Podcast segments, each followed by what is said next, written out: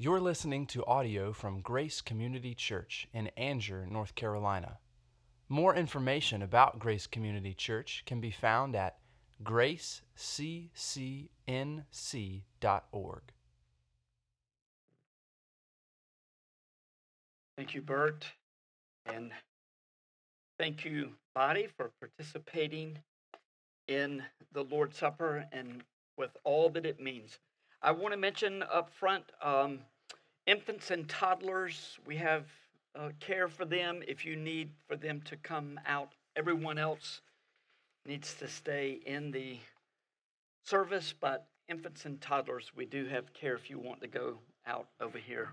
Trying to find a place to put that, but that will do. Thank you for the inconvenience of this Sunday. Hopefully, we won't have too many more like this. It's certainly our uh, plan to be back inside with full services next week at 9:30 and 11. Those will be that'll be the last Sunday we do it at those times, but we'll be announcing that as we prepare for the fall couple of things. One is Grace Connection. These three members that joined this morning went through Grace Connection class where we talk a lot about who we are as a church, what it means to be in an elder ruled church. A lot of people have never been in a church like that before with that sort of governance. And uh, also, what do we believe?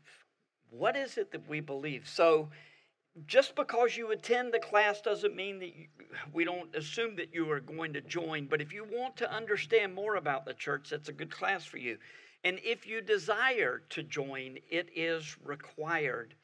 So let me remind also uh, teenagers, anyone who's 15 years old, this is a good time for you to jump in this class if um, you want to be a full member at 16 years of age. So We'll be holding our next Grace Connection class this coming Saturday morning inside. It'll be a three hour class.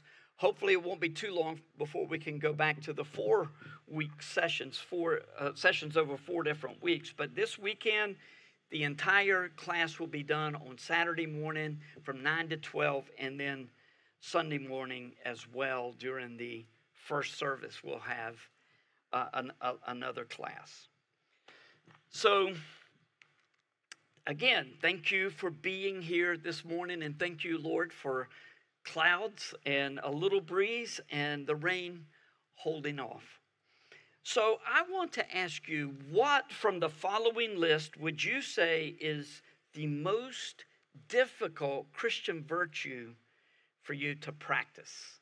What, uh, above anything else, what of these four would be the most difficult? A, patience, as in waiting for, you fill in the blank, or patience in relations with difficult people. Now, I realize there are no difficult people in the house today, but we're, so we're talking about relations with other people, right? B, love, putting yourself or putting others, excuse me, above yourself.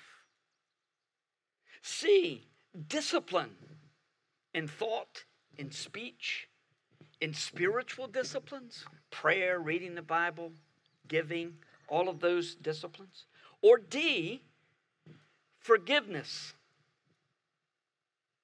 for family members, for friends, and for those who hate you and do really bad things to hurt you, against you, publicly, privately, which of those is the most difficult? I'm guessing that the last portion of the last option may be the most difficult for most of us. Forgiving those who hate us and do evil things against us. As Sean Cross has said, we are never more like Jesus than when we forgive our enemies. When Jesus died on the cross and rose from the dead, it changed everything. Well, not exactly everything, but many things. And even the things that were not changed are now understood in a far greater capacity. No longer are people judged by the law, but they are judged by their belief in or failure to believe in Jesus. Sin separates us from God, but eternal justice will fall one way or the other for all of us on Judgment Day, on whether, based on whether we repent of our sins and believe Jesus died for us or not. Let me say that again and think about this. We're going to talk about this much in much more detail at some point. Justice will fall one way or the other based on our relationship with Jesus and his cross. Justice was actually accomplished at Calvary, but it will not be until Judgment Day, the last day, when it falls one way or the other. There is no justice in a purely human in purely human relationships. But justice will be done. We're thinking about that a lot today. Knowing the mercy and grace of God through Jesus as we do, it can be difficult to understand what place there is for a portion of scripture like Psalm 137, even though it resides in the Old Testament. We read it and we're like, oh, wow, this really makes me uncomfortable. This difficult psalm, though, gives us the opportunity to think more deeply about what is being said and then to think about what is the same in the Old and New Testament. Some things are the same. Also, what is different and how we should live in view of the differences. Psalm 137. My guess is that you don't frequently go to this psalm to draw comfort and um, mercy and peace from the Lord. It, it is, though, the Word of God. So as it is read, try to make sense of this cry for justice. Would you please stand for the reading of Scripture? I will be reading from the English Standard Version. I know it's no fun getting up and down from those, uh, those lawn chairs once you reach a certain age. I, at least that's what I'm told. I, I'm not quite there yet. Psalm 137. By the waters of Babylon, there we sat down and wept when we remembered Zion. On the willows there we hung our lyres. For there, there our captors required of us songs, and our tormentors mirth, saying, Sing us one of the songs of Zion. How shall we sing the Lord's song? in a foreign land. If I forget you, O Jerusalem, let my right hand forget its skill. Let my tongue stick to the roof, roof of my mouth if I do not remember you, if I do not set Jerusalem above my highest joy. Remember, O Yahweh, against the Edomites, the day of Jerusalem. How they said, Lay it bare, lay it bare, down to its foundations. O daughter of Babylon, doomed to be destroyed. Blessed shall he be who repays you with what you have done to us. Blessed shall he be who takes your little ones and dashes them against the rock. The word of God for the people of God. Thanks be to God. Thanks be seated. Before we think about the bigger picture, it's, it's good for us to get an understanding of this psalm that would have shocked zero, zero people in any land in that era. There's not one person who would have been offended or shocked by this kind of language in the day that it was written. Although there is no title given for the psalm, nor is the author listed, it does not take long to learn the setting for Psalm 37. The author was by the Euphrates River in Babylon, having been taken captive after the fall and destruction of Jerusalem. And the psalmist is not alone in his mourning of the fall of Judah. All in the community were in deep sadness. Why wouldn't they be? When they were in Jerusalem, they sang songs about God's protection and his blessings on the people of Zion. They had forgotten, of course, the songs that also warned of this very sort of punishment if the nation turned its affections from Yahweh. He now had their attention, but they were in no mood to sing songs about God's goodness and protection of the nation of Israel, particularly at the behest of their captors who were mocking them. Oh, yes, you who said Yahweh would protect you. Where is he now? Sing us some of those songs. We'd love to hear them. They had hung their harps on the trees that were near the river so that they could weep together. Harps were instruments of joy. It'd be like us hanging our banjos up, you know, because the banjo is just not appropriate for the kind of music, the kind of songs that we need to sing now songs of lament, songs of regret. We thought about singing Psalm 137 from the Psalter this morning, but it would be like last week to the tune of Amazing Grace, and it just didn't seem right. And David and Tristan rightly chose not to create such cognitive dissonance for us, even if you played it in a minor tune. The tune just doesn't fit the message. In verse 5, the psalmist is not concerned about forgetting the city that sits on a hill in the land formerly known as Israel and then Judah. It's not like he's saying, Now, what was that city where I used to live? He's not worried about that. What he's saying is that his heart is fully committed to the kingdom of God. He's pledging his undying allegiance to God's kingdom and refusing to allow his heart to be captured by the new and shiny and compelling. It was almost impossible to think that Yahweh's followers would prevail when, from all appearances, it looked as though Yahweh would fall into the waistband of the broken down and defeated gods. That's how you knew your God was stronger than the other God because you whipped them. And so, where's Yahweh now?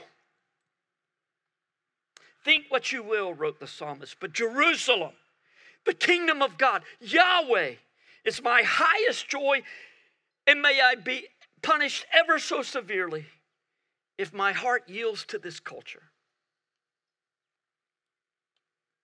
Thus far, we have identified with the captives and, and, and admired their commitment. But now we come to verses 7 and 9 verses that give us a lot of trouble, where the writer calls down curses on the Edomites who laughed at Jerusalem's fall and participated in the loot of the city, looting of the city, and curses down on the Babylonians.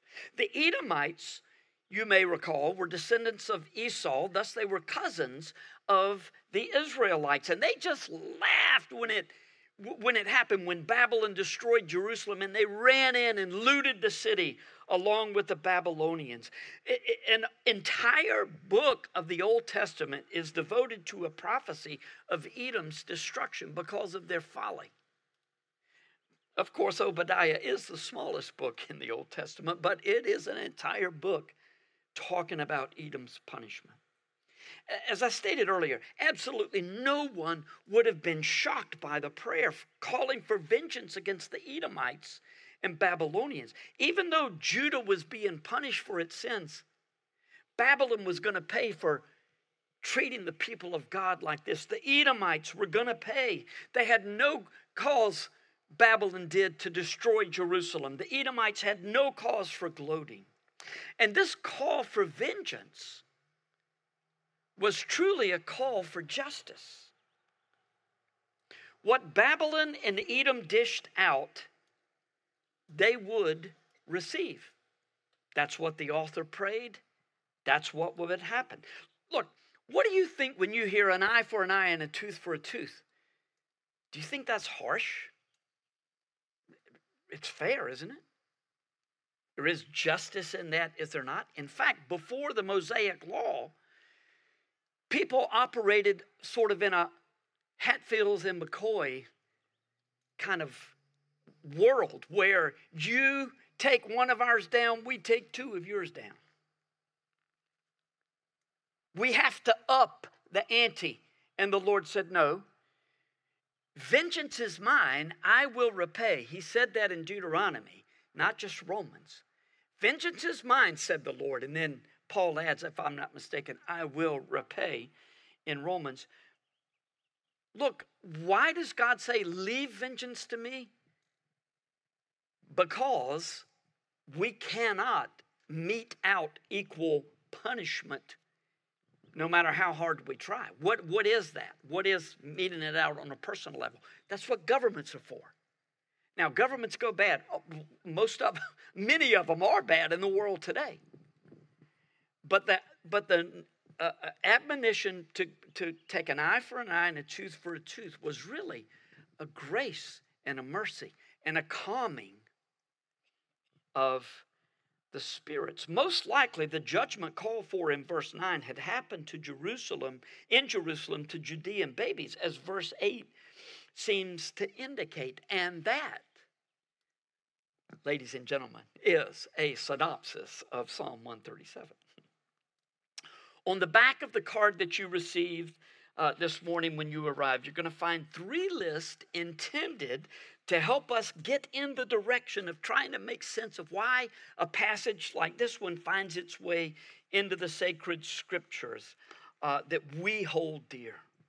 These lists, which are not comprehensive by any means, are meant to serve as a guide for further study and as a whetting of the appetite for uh, deeper insight and reflection into this word. So let's look at the first of these three lists, which tells us what has not changed between the Old Testament and the New Testaments.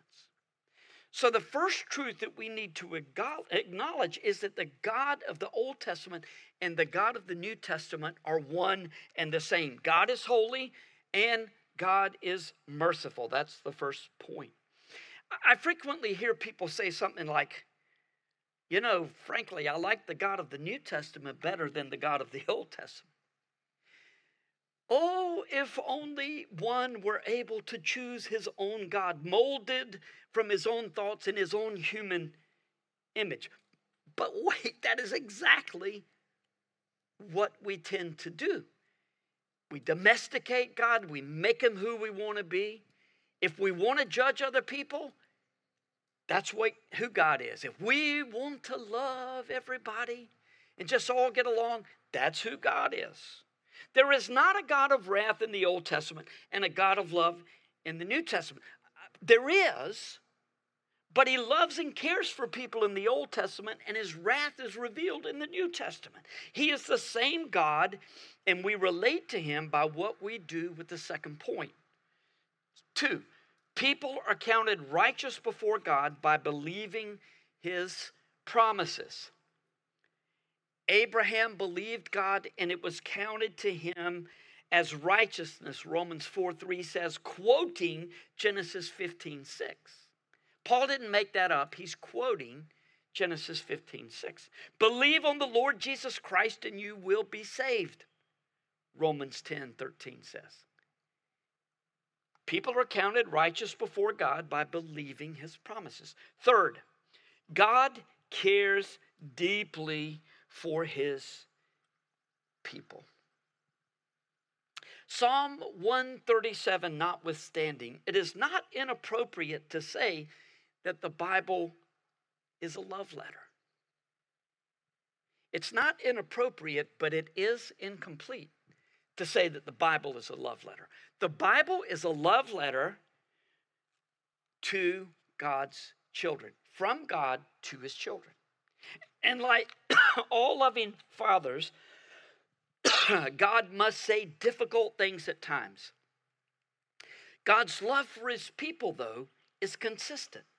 The author of Hebrews quoted both Deuteronomy 31 and Psalm 118 when, in verses 5 and 6 of Hebrews 13, he, said, he wrote, I will never leave you nor forsake you, and the Lord is my helper. I will not fear what man can do to me.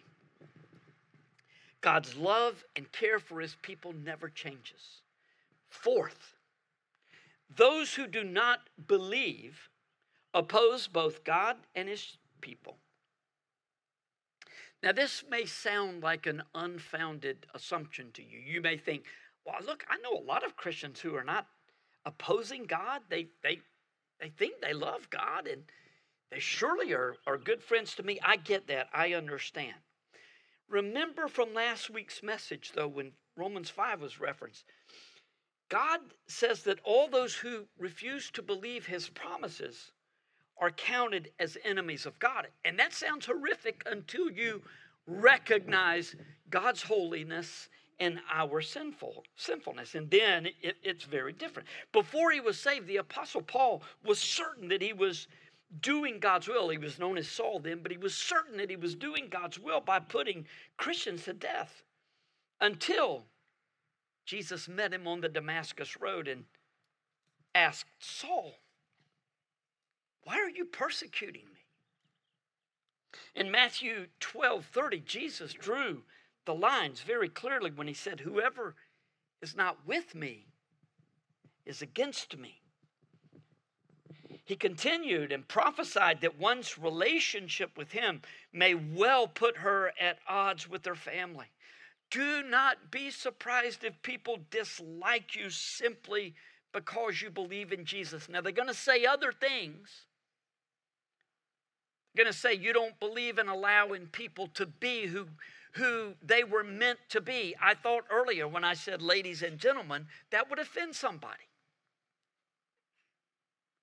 So they're going to use other things, but ultimately it's your belief in Jesus and belief in Scripture that will cause people to oppose you. And you know how different things are now than they were 10 years ago along these lines. It's probably going to get worse. I hope not. I hope we have revival in our land and we come to our senses, but it's probably going the wrong way. One last thing that is the same in both the Old and New Testaments is the enemies of God will be judged. Perhaps the primary reason that people like the God of the New Testament better than the God of the Old Testament is that they hope the day of judgment has passed. Alas, they haven't read the four Gospels clearly, nor have they remembered the book of Revelation. The day of judgment is in the future. Do not forget the epistles either, all over the epistles. Romans 1:18 begins a long section about God's judgment of sin of sin and sinners. For the wrath of God is revealed or being revealed in the Greek from heaven against all ungodliness and unrighteousness of men who by their unrighteousness suppress the truth. It's a sobering thought, and yet one that must be believed if we hold Scripture to be true. The enemy, enemies of God will be judged. So that's the same in the Old and New Testament. Much has changed, though, between the Old and New Testament. So let's think a little bit about what has changed in the New Testament. Number one, the assurance of our relationship with God is in the cross, not in defeating our enemies. When God's covenant relationship was with Israel, so long as the people loved and obeyed God, He protected them and defeated their enemies. But that was the problem. They were unable to love and obey Him consistently, and even their obedience was flawed, David being a perfect example. In the book of Galatians, where we're told there was a need for the cross because of their failure to obey, Paul addressed those who said that we are saved, yes, by believing Jesus, but plus keeping the law. Paul was bitterly opposed to a works theology, knowing that our only hope for salvation, our only hope of standing before God clean and pure, is to believe in Jesus' death and resurrection, repent of our sins, and believe in what Jesus did for us. Paul identified deeply with the cross, going so far as to say in Galatians 6:14, "Be it far from me to boast except in the cross of our Lord Jesus Christ." So that's the first difference. Another difference is our prayers for those who oppose us should be for God to show mercy, not judgment. Well, this is this is huge. The writer of Psalm 137 prayed that God would avenge the nation of Israel and would do to the Babylonians what had been done to them. The Apostle Paul wrote in Romans 10 1 about his opponents, Brothers, my heart's desire and prayer for Jews is that they may be saved. This is a huge difference. Third, Jerusalem is no longer the locus of God's blessing, but rather it is found in the temple of the Holy Spirit, which in the New Testament can be either the individual believer or the church, both local and, and universal. Look, I believe Jerusalem is, has a big role in the new heavens and the new earth. So I, I'm not trying to make any point with this. I'm just saying that in the past, God's blessings were on his covenant nation when they were rightly related to him. In these days, it's the temple of the Holy Spirit. And you probably think that the individual believer is the temple of the Holy Spirit alone. And that's true, it is. 1 Corinthians 6, don't you know that your body is the temple of the Holy Spirit? So be careful what you do to it. But in 1 Corinthians 3, Paul says that do you not know that you are the temple of the Holy Spirit? And if anyone messes with this temple, him will God destroy. Now we know he's talking about the church in 1 Corinthians 3 because it's in the Greek, it's y'all, it's not you. He didn't say, Do you not know that you, you, you, you, you, all are individual temples of the Holy Spirit? You are the temple. He said, Y'all are the temple of the Holy Spirit. Don't mess with this temple. Bert talked about the unity in the church. It's a serious thing to foment disunity in the church. So here's a question Is God done with the nation of Israel? I think Romans 11 makes it clear that the answer to that is emphatically no.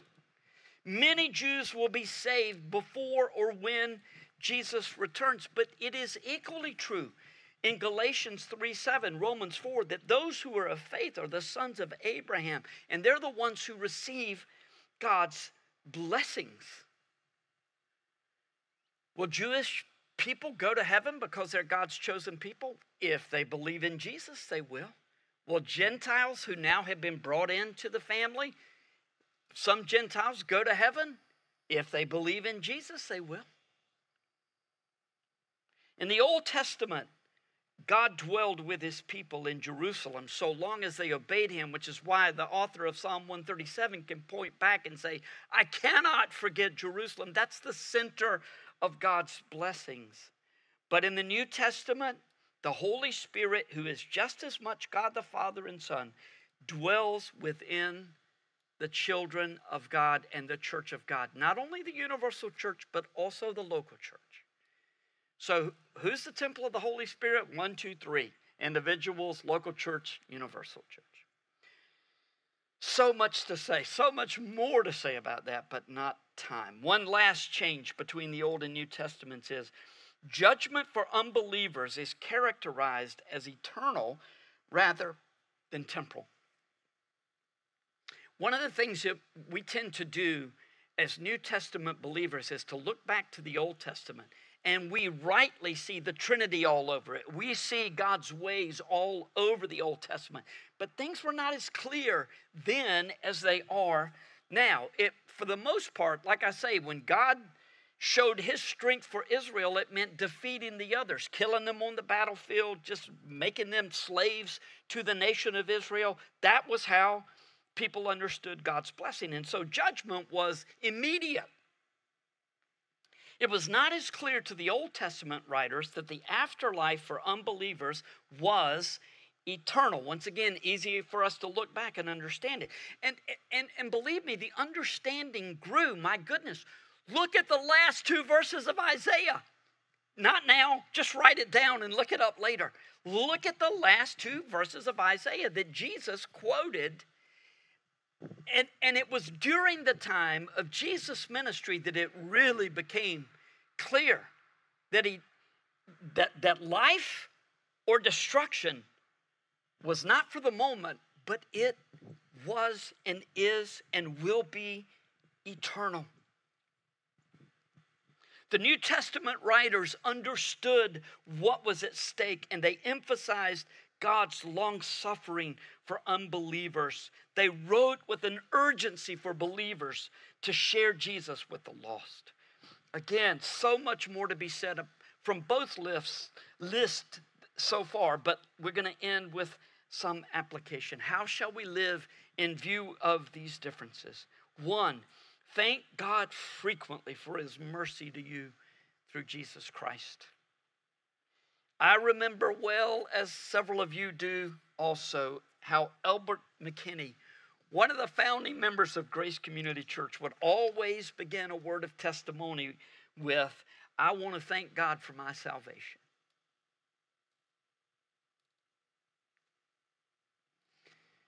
I had heard that so many times over the years that I thought, okay, what's next? I know it's we have to say, but one day the Lord said, no. It's not Albert who was saying something unnecessary, it's you not saying something that is necessary. I want to thank God for my salvation.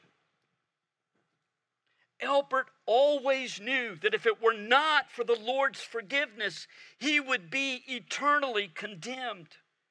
We would do well to ask God for a heart like Albert's, thanking God for his mercy.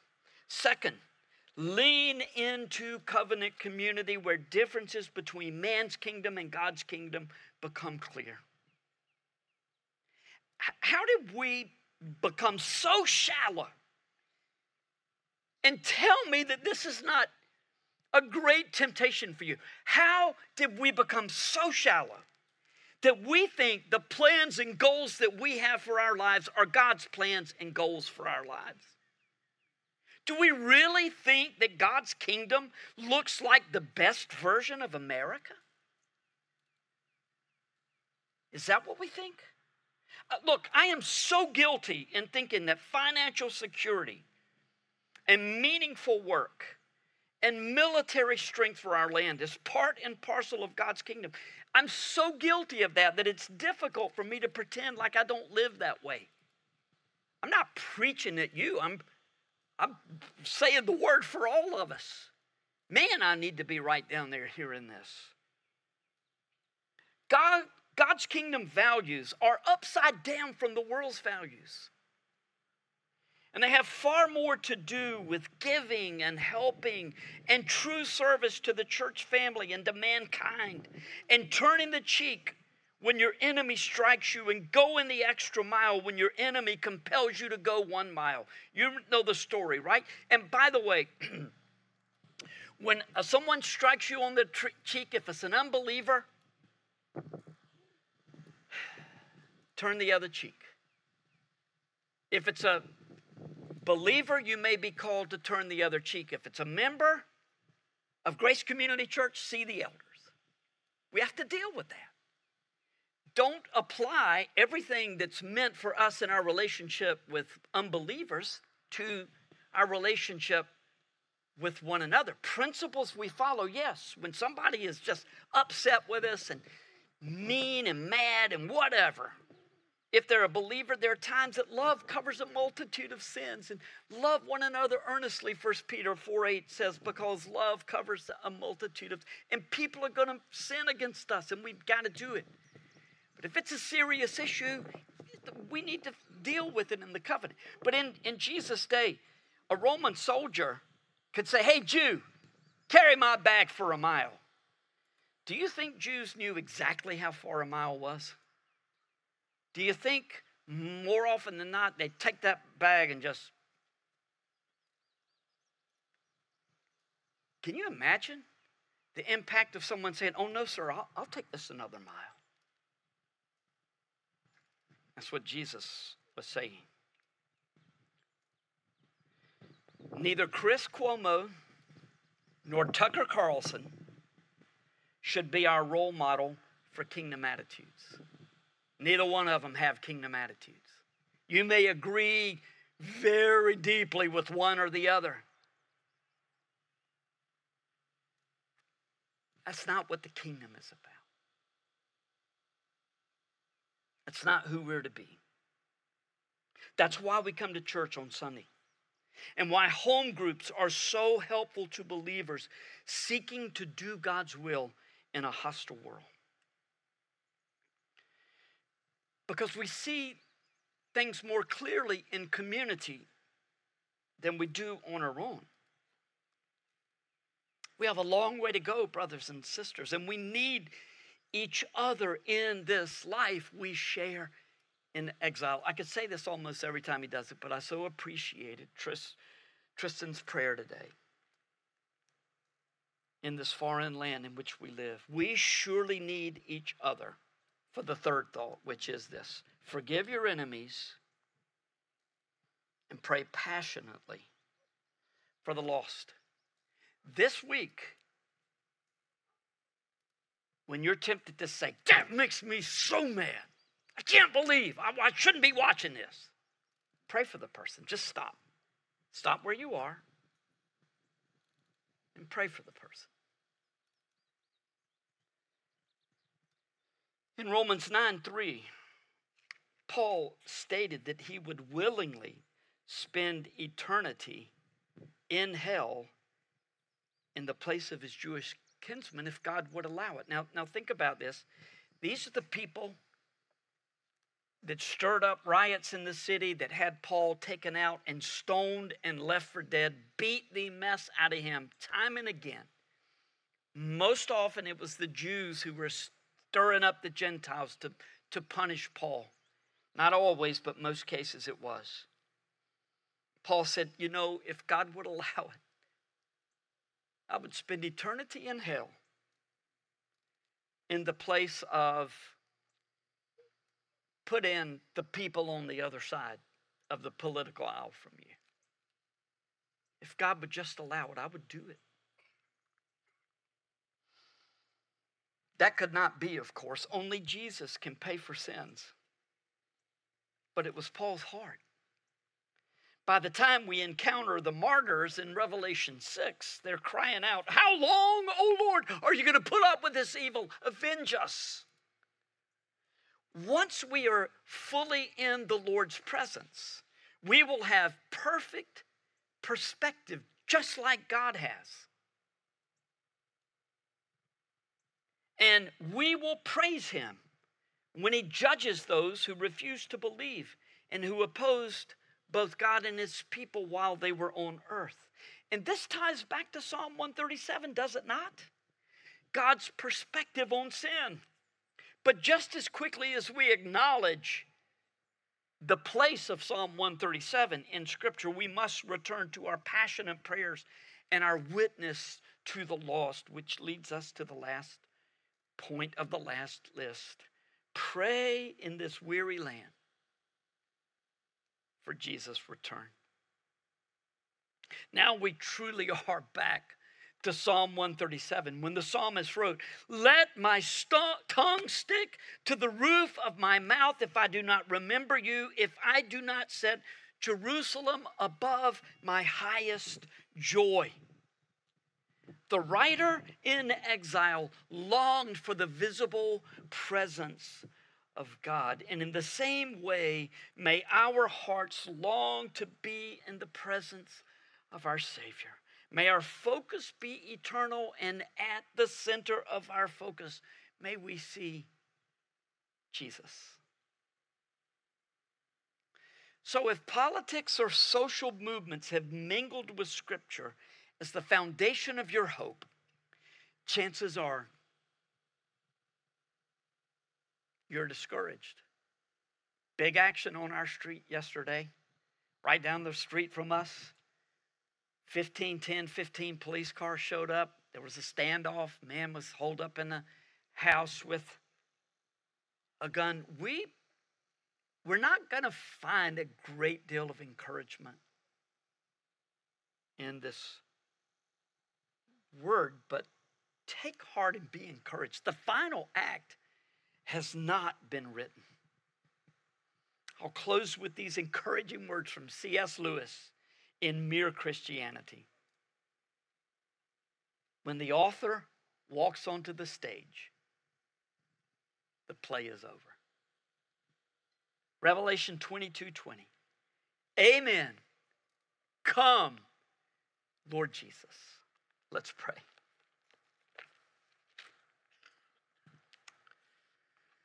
Well, Father, um, thank you for helping me to make sense of Psalm 137, one that has always just almost made me cringe a little bit. I, I, I get it, but yet I don't get it. And in, in examining it as closely as I did this week, I think I had a little bit better understanding. And I surely hope that that has been communicated. Lord, may all of our hearts long for the new Jerusalem. May we recognize that we are exiles in a foreign land. But First Peter tells us about this life in exile and how much joy we can have. And when Jesus, our union with Christ, is on our hearts and minds, how much victory over sin and even discouragement we can have. We thank you, Lord, for loving us the way that you have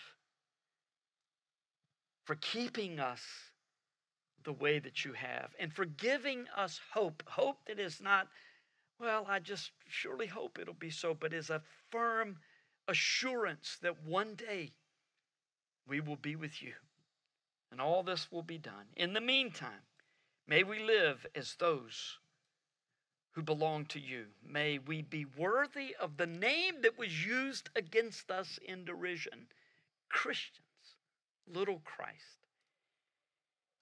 May we not refuse in shame, as the Jewish people did in Babylon, to sing the songs of Jerusalem, but may we, by faith, sing songs of deliverance, even when it gets bad for us, really bad for us in this life. Thank you again for allowing us to be together and for this weather this morning. We commit ourselves afresh and anew to our Savior Jesus, who we acknowledge as the head of our church and the Savior of our souls. And it's in His name that we pray. Amen. Thank you for listening to audio from Grace Community Church, located in North Carolina. Feel free to make copies of this audio content to share with others, but please do not charge for those copies or alter the content in any way without permission.